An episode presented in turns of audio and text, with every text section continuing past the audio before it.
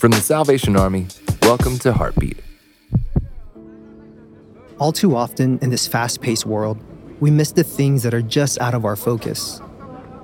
In the Bible, we see Jesus walking into a new city surrounded by a crowd of people, but he intentionally stops and takes notice of a man named Zacchaeus, who had climbed a tree to get a better view of him.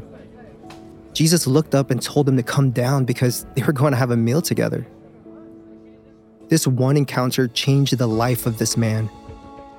Is there someone on your periphery that you've been too busy to notice? Your attention to them could make all the difference in the world. For more episodes of Heartbeat, visit salvationarmyradio.org.